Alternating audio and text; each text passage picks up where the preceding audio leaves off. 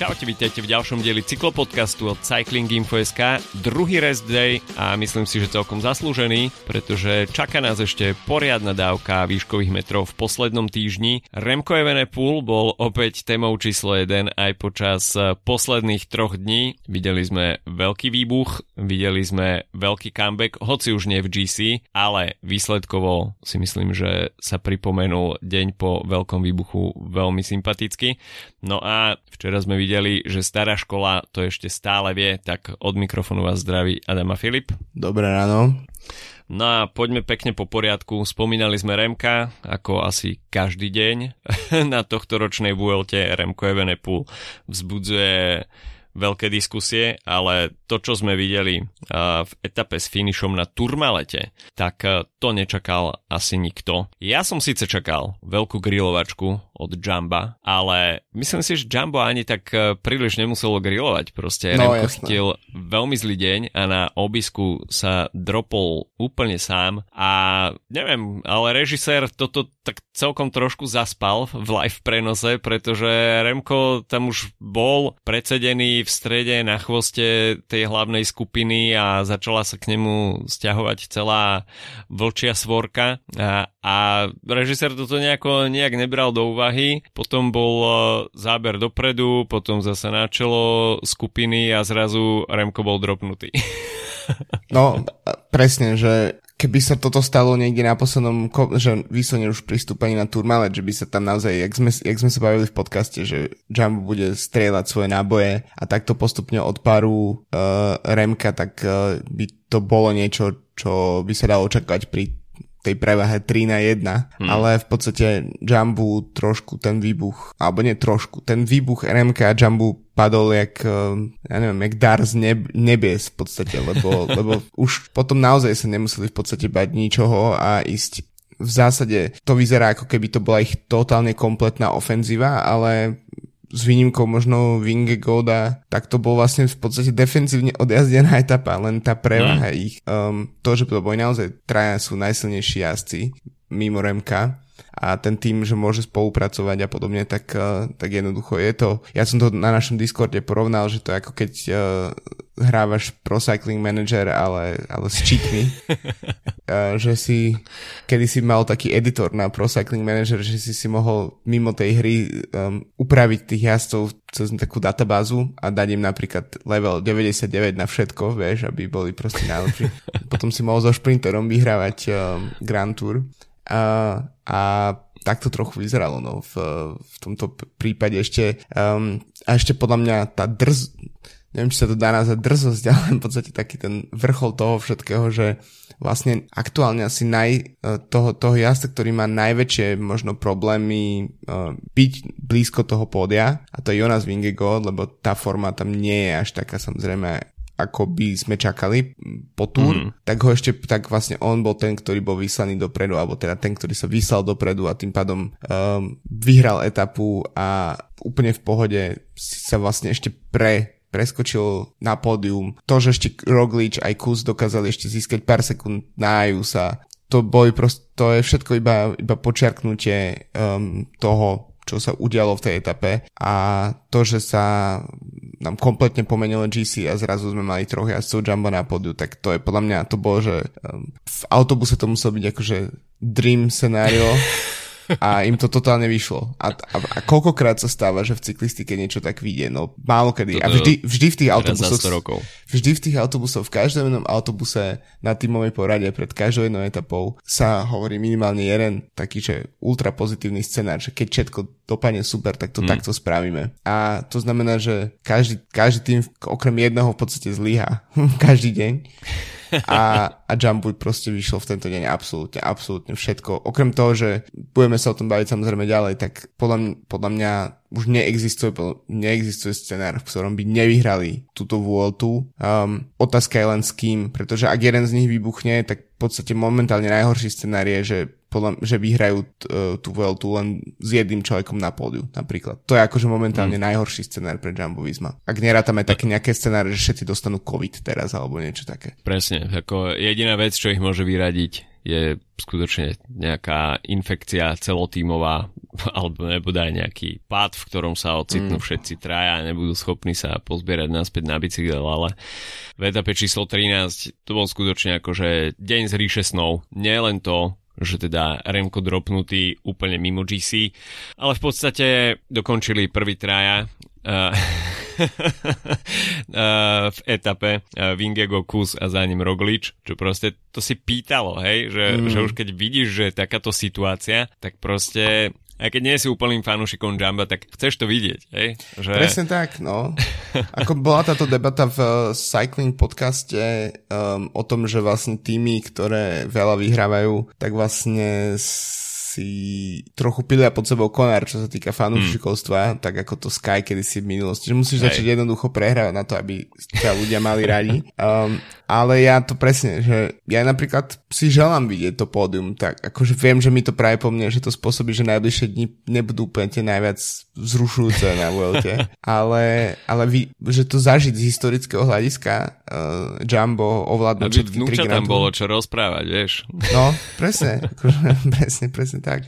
Ale ešte by som sa na sekundu vrátil k tomu Remkovi, pretože stále nevieme, že vlastne čo sa naozaj stalo. Tým hovorí, že tam nebola žiadna choroba, žiaden, neviem, nejaký takýto problém. V podstate posledné dva dní to práve po mne potvrdili, pretože Remko sa vrátil v celkom dôstojnej forme, by som povedal. Hmm. A zaujímavé, možno ten z hľadiska budúcich Grand Tour v ďalších sezónach, že Almeida bol dropnutý ešte skôr ako Evenepoel napríklad a ten je mm-hmm údajne, alebo ani nie údajne, ale ten je na antibiotikách, čo som um, čítal. Mm-hmm. A Almeida stratil 7 minút a bol dropnutý ešte skôr ako Remko.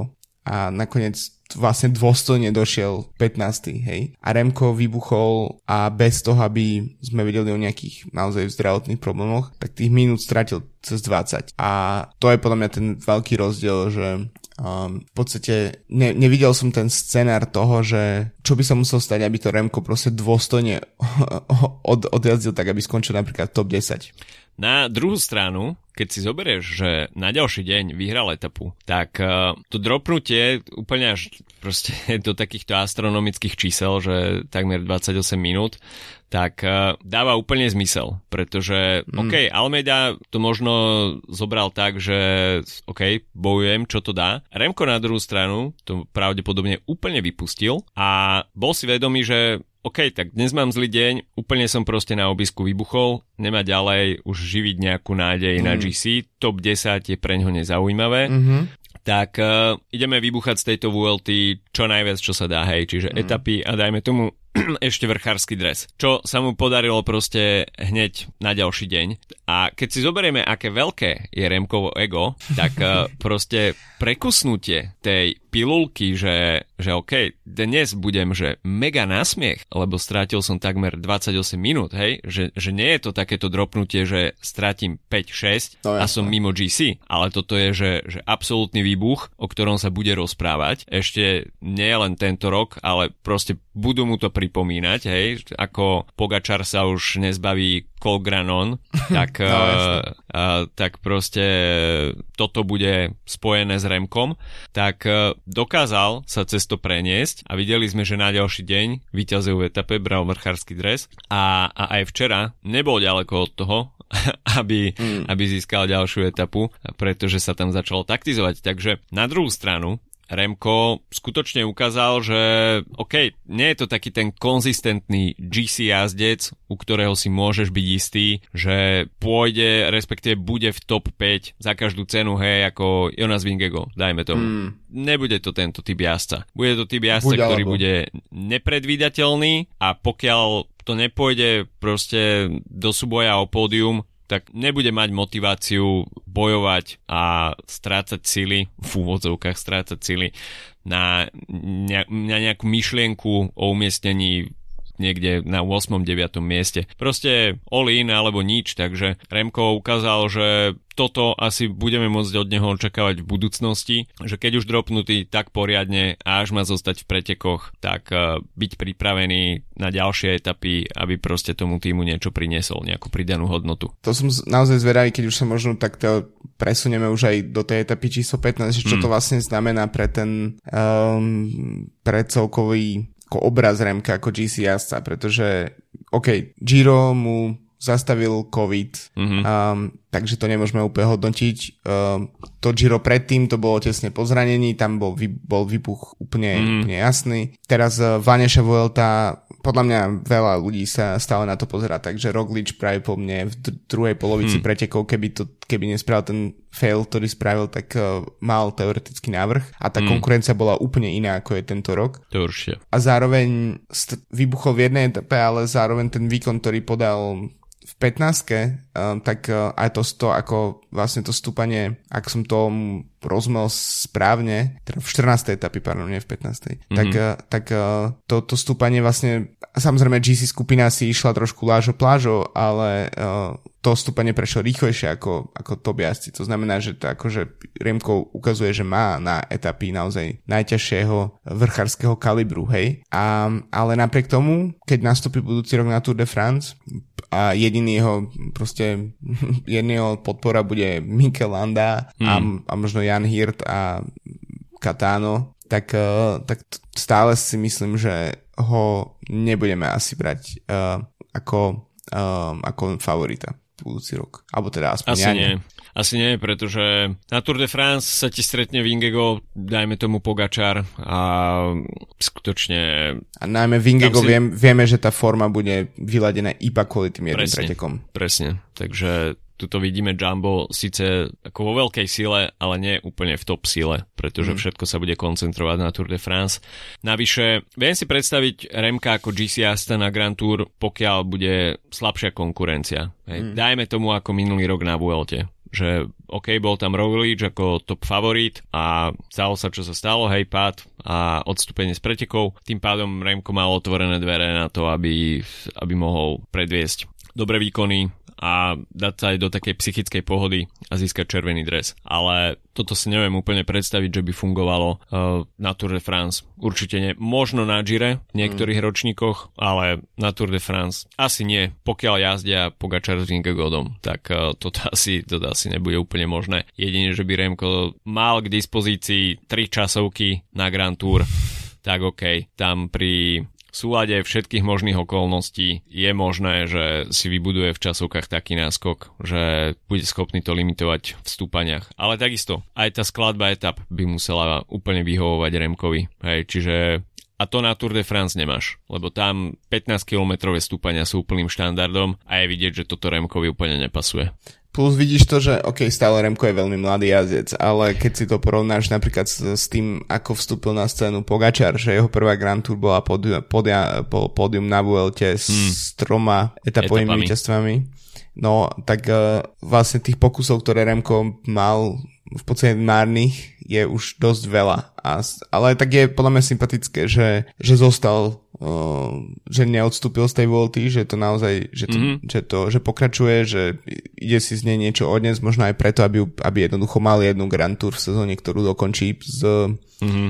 z dôvodu, jednoducho fyzických dôvodov a pripraví na ďalšiu sezónu. No a tá, tá etapa číslo 14, um, presne tak, ako si, spom, ako si hovoril, to dáva zmysel, že jednoducho bol pustený do toho úniku a potom už v tom úniku to je, to je vlastne komplikované, lebo logicky v ňom bude najsilnejší, ak, má, ak, ak nemá zdravotné problémy. Mm. A tak, tak sme videli, že z denného úniku sa pomerne skoro stalo, stala dvojčlenná tímová časovka a jeho tímový kolega bol Roman Barde.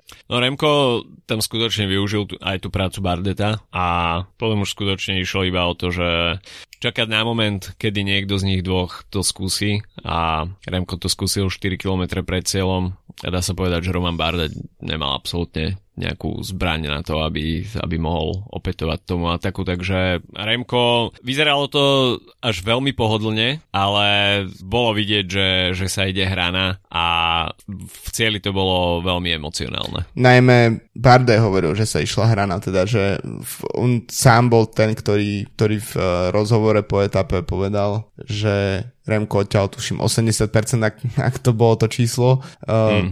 na špici a že Barde mal v podstate veľké množstvo problémov um, udržať sa na jeho kolese v, v tých kľúčových momentoch a toho stalo veľa síl a tak, takže to 4-kilometrové solo je to je len vyústenie toho v podstate. To sa mohlo stať práve po mňa aj oveľa skôr. To je len o, Bardetovi, o Bardetovej sile v podstate to, že vydržal to až do nejakých 4, 4 kilometrov pred uh, cieľom. Takisto som bol celkom prekvapený, koľko ľudí bolo na tom cieľovom stúpaní, že Remko sa tam skutočne musel predierať uh, cez ľudí a navyše v cieli sa potom obliekol aj do bodkovaného dresu pre najlepšieho vrchára, takže pre Remka také dvojité zadozdučnenie. Uh, myslím myslím si, že určite pozitívna správa, že sa nerozhodol po tej 13 hmm. odísť z VLT a myslím si, že to tam nebol asi nejaký jeho zámer. A ako som už povedal, no, nakúpil minúty, aby sa mohol dostať do únikov ďalšej etapy, aby už proste nikoho, absolútne nikoho nezaujímal v GC.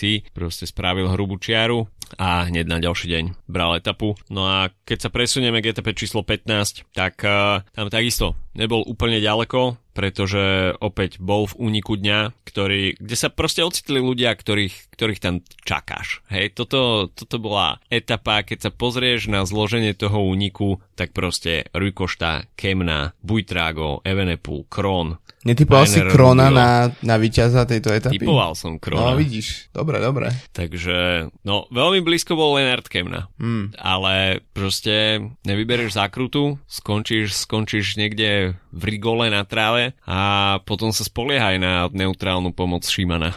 No, uh, ale hovorili sme, pred týždňom sme hovorili, že Kemna pri tej, po tej jeho prvej víťaznej etape, že ten bude moment... druhá. Že bude druhá asi a naozaj to nebolo ďaleko. Tamto taktizovanie e, koštu s Buitragom naozaj trochu ich skoro až stálo celej, cel, celú etapu, mm. uh, lebo to už išlo skoro až do takého standstillu sprinterského. Skoro, skoro track stand, no. Hej, presne.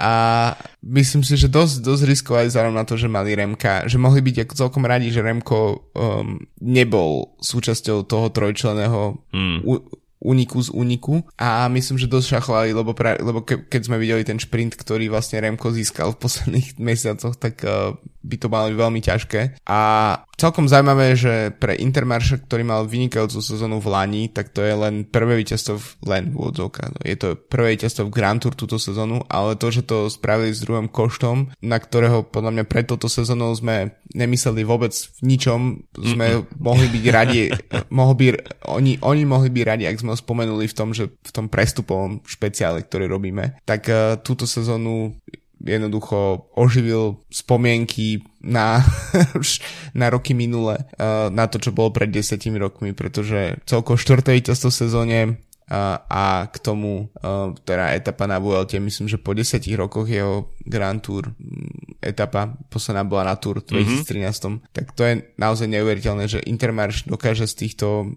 starnúcich jazdcov ešte niečo vytlačiť, dať im nejakú novú motiváciu a je mi o to viac mi je ten tým sympatický. A Ru, Ru Koštu som nikdy nejak extrémne, ne, to nebol môj obľúbený jazdec, ale musím povedať, že tento jeho comeback mi akože dosť, uh, dosť reže. tak uh, Rui Košta je skutočne typ jazdca, ktorý niekto to písal aj na Discorde, že pokiaľ by mohol, tak sa vezie v haku aj sebe samému. A ako, je to pravda, aj, lebo málo kedy ho vidíš, že nejaký úplne že mega aktívny, keď je v skupine, tak uh, takticky pozične vie veľmi dobre jazdiť. Nevidíš ho drvivú väčšinu času v tom úniku, ale potom keď sa začne lámať chleba, tak vie, kde má byť, mm. vie udrieť a pokiaľ príde k takejto situácii, že sú tam traja, respektíve v tomto prípade dvaja, alebo uh, tak uh, uh, v podstate vie sa prispôsobiť hej, a začal sa šprint. Vyzeralo to, že Kemna bude mať dosť sil na to, aby to poslala až na pasku, ale, ale Rujkošta tam vyliezol v pravú chvíľu a po tej pravej bariére uh, to tam do šprint, prešprintoval Lenarda Kemnu. Ale skutočne zaujímavé, no, aký, aký zvolili Bujtrago aj Rujkošta prístup k tým záverečným stovkám metrov, pretože Kemna tam určite strácal nejakých 20 sekúnd mm. a v podstate tam už neboli žiadne nejaké ani technické momenty, ani, ani stúpania, takže... Že aký je benefit ho po, počkať na ňo a, a, ne, a Presne. vlastne, že v čom je vlastne mal byť teoreticky radi, že ho, ho striasli, nie? Akože takýmto spôsobom. Akože neviem, a... či to bola nejaká ako falošná fair play vidina, ale... Vôbec ale je to, podľa, podľa mňa to tiež bola to v zásade chyba. Inak, to bolo, čo sa týka to toho... Bolo absolútne pretaktizované. Čo sa týka toho jazdenia háku, ešte jedna vec, že to samozrejme ti nezíska asi veľa fanúšikov, keď, keď jazdíš takto. Na druhej strane, keď si pozrieš palmares na Pro Cycling Stats alebo na Wikipedii alebo kdekoľvek, tak nikde nemáš pri tom mene hviezdičku, že... Viezol keď, sa v háku. Viezol sa v háku celú etapu, celú etapu. Nerátame to, hej, vieš, že Proste to, to je tak, tak, taká je cyklistika. To je, to je keď, neviem, v hokeji využiješ presilovku alebo vo futbale jeden tým dostane červenú kartu, tak tiež málo kedy to máš kapslkom napísané, že ono, tento tým vyhral zápas, ale ten druhý mal o jedného človeka menej. No, hey, to je proste... Dal to sú, ale... No na ihrisku bolo iba 9 ľudí. Hej, presne, akože to sú, to sú proste len, to, to len využitie situácie tej, ktorú ti ponúkne daný, daný moment. No tak uh, ne, buď, buď sprostný a nevyuži to, no. Jasné, človek si to pamätá pár dní, možno týždeň, potom sa zabudne a v Palmares ti to už ostane svietiť na veky. Presne takže... tak. Takže toľko je etapa číslo 15. No a predtým, než sa pozrieme, čo čaká jazdcov ďalšie 3 dní, tak si spravíme krátky coffee break s partnerom nášho podcastu Slovenskou pražiarňou Kofeín. Pripomíname súťažnú otázku, ktorej odpoveď nám píšte na Discord. Link na Discord nájdete v popise podcastu. No a máme tam teda sekciu súťaž s kofeínom a tam nám napíšte správnu odpoveď. Tento týždeň sa pýtame uh, vedomostnú otázku. Pokušenie. A pokušenie. Teda napíšte nám, ktorú medzi obratníkovú krajinu, čiže krajiny medzi obratníkom raka a obratníkom kozorožca, čo je takéto kávové pásmo. Samozrejme, nie vo všetkých krajinách v tomto pásme sa darí kávovníkom a produkujú kávu. Tak uh, z ktorej krajiny z tohto pásma ešte pražiareň kofeín nemala kávu vo svojom portfóliu. Stačí, keď nám napíšete jednu krajinu, zo pár odpovedí uh, tam už pribudlo na Discord, no a zo správnych odpovedí vyžrebujeme jedného šťastlivca, ktorý získa dve balenia kávy od uh, kofeínu. No a pokiaľ sa nechcete spoliehať na výhru, tak uh, rozhodne odporúčam siahnuť po nejakom balení uh, kávy z kofeínu. Minulý týždeň som otvoril Vietnam Lang Biang a už som aj trošku zabudol, že aké, aká je táto kávička skutočne veľmi príjemná. A v posledných mesiacoch som veľkým fanúšikom Natural spracovania a Vietnam Natural. Ide totižto o novú úrodu, nový zber, tak uh, trúfam si povedať, že je ešte vydarenejší ako ten minuloročný. Navyše uh, môžete skúsiť uh, aj uh, anaerobic natural, čo je najprv anaero- anaerobné spracovanie, potom natural spracovanie, ale takisto môžete siahnuť aj po mojej obľúbenej Honduras Jeruzalem Gejši. Nespravíte absolútne krok vedľa. Alebo pokiaľ nemáte radi svetlé práženie, tak čo sa týka tmavého práženia alebo nejakých espresso zmesí, tak uh, kofeín ponúka širokú paletu káv vo svojom portfóliu, ale pokiaľ chcete teda vyhrať, tak nám napíšte ešte raz krajinu, ktorú ešte kofeín vo svojom portfóliu nemal. Tak uh, toľko Coffee Break s partnerom nášho podcastu Slovenskou pražiarňou Kofeín. No a poďme sa pozrieť, čo čaká jasov nasledujúce 3 dní. Dnes teda rest day, ale už zajtra sa rozbieha záverečný tretí týždeň Vuelty. Krátka 121 km etapa, ktorá bude mať e, tvar teda hokejky a e, hoci teda nedá sa povedať pri Vuelte, že najprv to bude rovina a potom to bude záverečné stúpanie, pretože aj napriek tomu, že ten profil nevyzerá nejak úplne nebezpečne, tak 2000 e, nástupaných výškových metrov na takto krátkej trase 121 km je celkom dosť, ale jediné kategorizované stúpanie príde na záver stúpanie Beches, dĺžka 4,8 km, priemerný sklon 8,8%. Keď sa pozrieme na ten start list, kto ešte všetko na Vuelte je, tak uh, neviem, príde mi toto, že, že by sa dopredu mohol dostať nejaký únik. Jumbo už asi nebude príliš tlačiť na pilu. Podľa mňa už únik a, bude všade, okrem Anglíru a asi. svieti mi tam také jedno meno, Jan Hirt. No, to by bolo, to by bolo super. A ja si myslím, že keby bola GC hra ešte otvorená, tak je toto Rogličovská etapa. Mm. Ale presne, Jumbo nemá dôvod nepúšťať úniky a nenechať ich vyhrať, lebo vlastne to im zjednodušuje kompletne celú situáciu. Tak uh, neviem to vôbec odhadnúť, ale možno Mikel Landa v lepšom prípade. V, okay. Ale to je len taký typ, len taký do, do vzduchu, keby tam náhodou GC uh, skupina predsa len, uh, keď zaujíma tú krátkosť tej etapy bola vpredu. Etapa číslo 17, tak uh, tá nás pred Vueltou asi zaujímala úplne najviac, pretože narad prichádza obľúbené Angliru, Rampa Inhumana. Obľúbené, a Obľúbené, fanúšikovsky obľúbené. Myslím si, že niektorí počas dnešného rest day nebudú už úplne kľudne spať, pretože ich bude strášiť Angliru so svojimi pekelnými sklonmi, ale ten na, na programe dňa takisto krátka, 125 kilometrová etapa a dá sa povedať, že sa začne stúpať hneď od začiatku, hoci nie na kategorizované stúpanie. Prvé kategorizované stúpanie začne až na 66. kilometri a bude to Alto della Coladiella, 7,8 km stúpanie, priemerný sklon 7,1, potom budú jazdci pokračovať po zjazde na Alto del Cordal, to bude mať dĺžku 5,4 nepríliš veľa, ale priemerný sklon 9,2.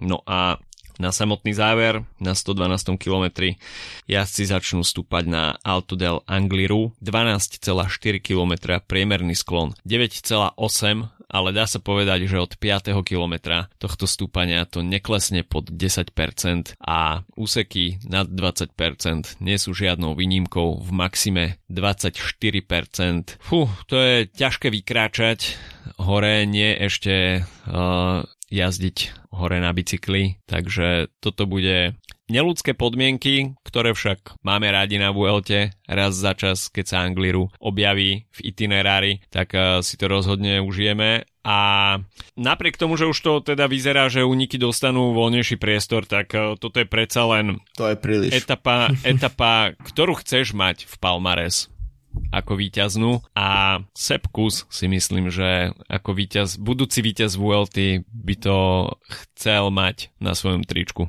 Ja tiež tu vidím Jumbo. Uh, myslím si, že to je jedna etapa, kde teoreticky, respektíve ako tu tie straty môžu naozaj narasť na veľké mm. minúty a ak mám nejaké obavy um, kvôli Sepovi Kusovi, um, tak to je možno toto. Nie preto, že by nebol fantastický vrchár, ale skôr pre tú ako keby výdrž v rámci sezóny. Mm. Lebo ak vybuchne tu, tak uh, ten výbuch môže byť veľký. Mm, a preto si myslím, že možno Vingego zase potvrdí, že na takomto stúpaní to je jednoducho tých je on 15 kg, ktoré má, tak, eh, takže pôjdu najjednoduchšie smerom do kopca.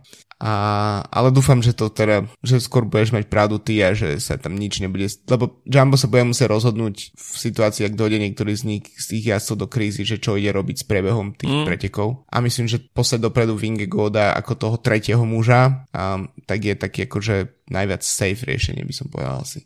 Etapa číslo 18, tak tá bude na programe vo štvrtok. 179 km, 4600 výškových metrov nastúpaných, takže pomerne dosť. Na programe dňa 5 kategorizovaných stúpaní. A najprv dvojka Alto de las Escatas, potom bude nasledovať Puerto de San Lorenzo, respektíve prvej kategórie, potom Alto de Tenebredo, no a úplne na záver uvidíme e, dvojnásobné stúpanie na Puerto de la Cruz de Linares, takže jazdci si to odkružia jedenkrát, potom si spravia zjazd a potom druhýkrát na to isté stúpanie tak toto bude celkom zaujímavé. Poteší. Poteší. No, najmä teda fanúšikov, ktorí tam budú na tom stúpaní, uvidia mm. to dvakrát. A teraz vyťahnem úplne neortodoxné meno, ktoré som ani nevedel doteraz, že štartuje na Vuelte Joe Dombrowski. Mm-hmm. Uh, myslím si, že je to dobrý typ. Ja tu vidím vzhľadom na ten počet tých kategorizovaných stúpaní, tak si myslím, že Remko bude chcieť potvrdiť svoj, svoju dominanciu v vorchárskej súťaži. Je to veľmi možné. OK, takže toľko na dnes od nás. Počujeme sa buď vo štvrtok večer, alebo v piatok ráno. Ja mám totiž to na budúci týždeň, na pl- respektíve na tento týždeň naplánovanú jednu misiu, ktorá zatiaľ ostáva tajná. No a počujeme sa po etape číslo 18. Užite si Angliru, majte sa zatiaľ pekne. Čau, čau. Čauko.